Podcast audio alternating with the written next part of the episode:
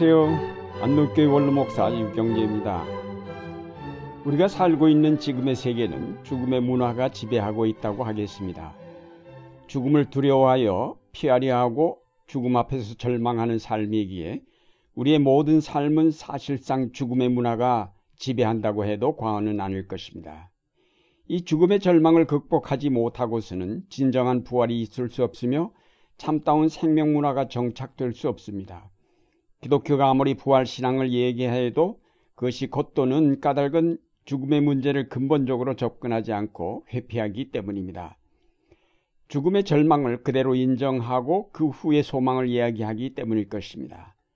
죽음 자체가 절망이 아니며 좌절이 아니라는 사실을 모르기 때문입니다. 우리는 먼저 하나님께서 인간을 어떻게 창조하셨는가를 살피면서 그 과정에서 죽음이 무엇인지를 생각해 보려 합니다. 하나님께서 천지를 창조하시면서 인간을 창조하셨는데 창조하신 인간은 처음부터 완성된 모습이 아니라 점차 발전하고 자라도록 창조하셨습니다.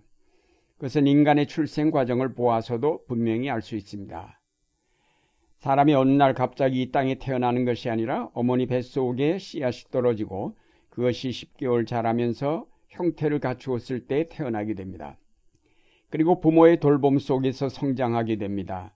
가난아이 적에는 모든 것이 미숙하고 말도 못하며 제대로 걷지 못하다가 점차 자라면서 말도 배우고 육체적인 기능도 발전하면서 성숙한 인간이 됩니다. 그 지능도 점점 더 발전하면서 똑똑한 인간이 되어갑니다. 그러나 그 기간이 한정되어 있어서 어느 시기가 지나면 쇠퇴하여 늙어지면서 모든 기능이 약화되었다가 마침내 죽음에 이르게 됩니다.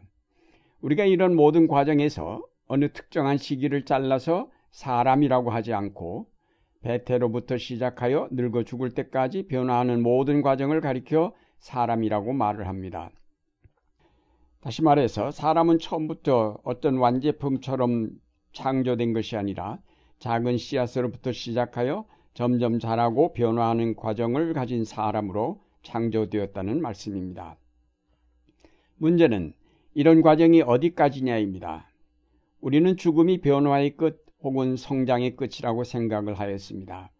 사람은 그 이상 변화하지 않고 그 이상 성장하지 않는다고 생각을 하였습니다. 그러나 성경은 죽음이 끝이 아니라 또 하나의 변화의 단계일 뿐임을 말해줍니다.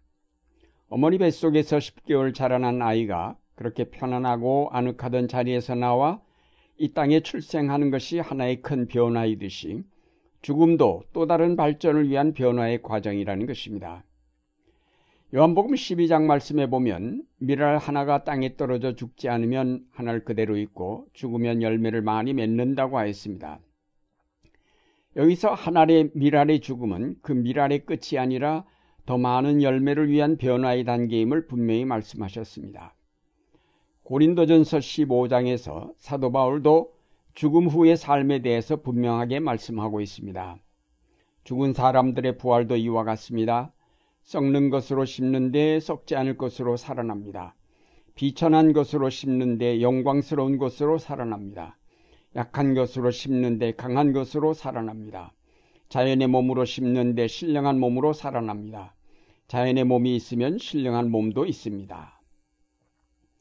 바울은 이 땅에 우리의 삶을 썩는 것, 비천한 것, 약한 것에 비유하면서 미래에 썩지 않을 것, 영광스러운 것, 강한 것으로 변화된 삶을 위해 심는 과정으로 보았습니다. 다시 말해서 죽음은 완전한 변화의 과정임을 강조하였습니다.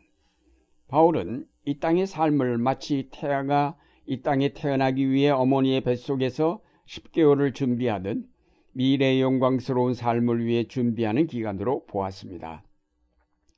예수님이나 바울이 다 같이 죽음이 사람의 끝이 아니라 새로운 변화의 단계로 보았고 그 죽음을 거쳐서 인간은 비로소 완성된다고 보았습니다. 이것이 바로 하나님이 처음부터 계획하신 인간의 변화의 과정입니다. 다시 정리하면 인간은 어머니 뱃속에 잉태되어 10개월을 자라고 이 땅에 태어나 일생을 살다가 죽으면 영의 몸으로 사는 새로운 삶이 준비되어 있다는 것입니다. 이것이 하나님이 창조하신 인간의 모습입니다. 그러므로 죽음은 우리가 생각하는 것처럼 인간의 삶의 끝이 아니라 또 하나의 변화의 단계입니다. 따라서 죽음도 출생처럼 은총이며 하나님의 섭리의 한 과정입니다. 그런데 우리가 여기서 알아야 할 것은 죽음은 처음부터 인간의 삶 속에 포함되어 있는 하나의 단계라는 사실입니다.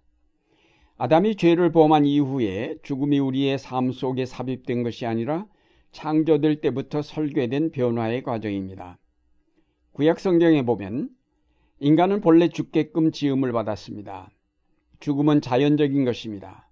모든 생물은 태어났다가 일정한 기간이 지나면 자연스럽게 죽습니다. 우리 인간도 마찬가지로 태어났다가 자연스럽게 죽도록 지음을 받았습니다.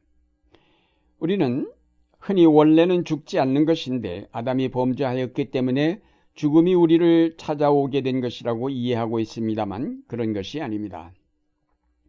그러면 아담의 범죄 후에 찾아온 죽음이란 무엇인가? 죽음을 죄의 값이라 부르고 또한 죄를 죽음에 쏘는 값이라고 부르는데 이 죄와 관계된 죽음이란 어떤 것인가? 이 죽음은 자연스러운 죽음과 어떻게 구별이 되는가? 그것은 하나님과의 단절을 의미합니다. 김광식 교수는 죽음을 이렇게 말하였습니다. 죽음은 인간이 하나님으로부터 멀어진 것일 뿐만 아니라 하나님이 인간으로부터 돌이켜 멀어지신 것입니다. 죽음은 육체적 생명의 정지일 뿐만 아니라 또한 영적인 생명의 종말입니다. 생명의 근원이고 생명을 가능하게 하는 근거이고 생명을 유지시키는 생명의 주님이신 하나님이 인간을 버리심으로써 죽음이 오는 것입니다. 아담이 죄를 짓기 전에는 죽음의 공포가 인간을 지배하지 않았습니다. 왜냐하면 그것은 자연스러운 과정이었기 때문입니다. 하나님이 자연스러운 죽음 후에 또 다른 변화의 단계를 준비하셨음을 알았기에 죽음을 두려워할 이유가 없었습니다. 그러나 인간이 죄를 범한 이후 하나님이 그들을 떠나셨고 그들을 만나 주시지 않았습니다. 그럼 다음부터 인간에게는 죽음 이후의 변화가 차단되었고 그러면서 죽음은 인간을 지배하기 시작하였으며 죽음의 공포와 불안이 인간을 좀먹기 시작하였습니다. 처음에는 자연스러운 죽음이었는데 그것이 공포의 죽음, 절망의 죽음으로 변한 것은 죄 때문이었습니다. 하나님의 아들 예수 그리스도께서 오신 목적은 이 땅에 사는 인간으로 하여금 죽음 이후에 새롭게 변화된 삶이 있음을 알려주시기 위하여서입니다. 자칫 죽음 이후의 변화를 잊어버리고 이 땅의 삶에만 매이기 쉬운 인간에게 완성된 인간으로 하나님의 나라에 들어갈 것임을 깨우치셨습니다. 그리고 그 세계를 가로막고 있던 죄를 없이함으로 다시 죽음을 자연스러운 변화의 과정으로 돌려놓으셨으며 죽음 이후의 아름다운 변화를 바라볼 수 있게 하셨습니다. 그러므로 예수 그리스도의 구속의 은총을 통해서 우리의 죽음은 또 하나의 출생 사건이 되었습니다. 죽음은 가장 큰 변화의 단계가 되었습니다. 죽음 속에서 비로소 사람은 하나님이 처음 창조하실 때의 뜻하셨던 모습대로 완성이 됩니다. 그러므로 죽음은 출생보다 더 귀하고 값진 은총이 아닐 수 없습니다. 죽음 앞에서 절망하는 것은 믿음이 없기 때문입니다. 죽음을 좌절로 생각하는 것은 죽음의 가치를 모르기 때문입니다.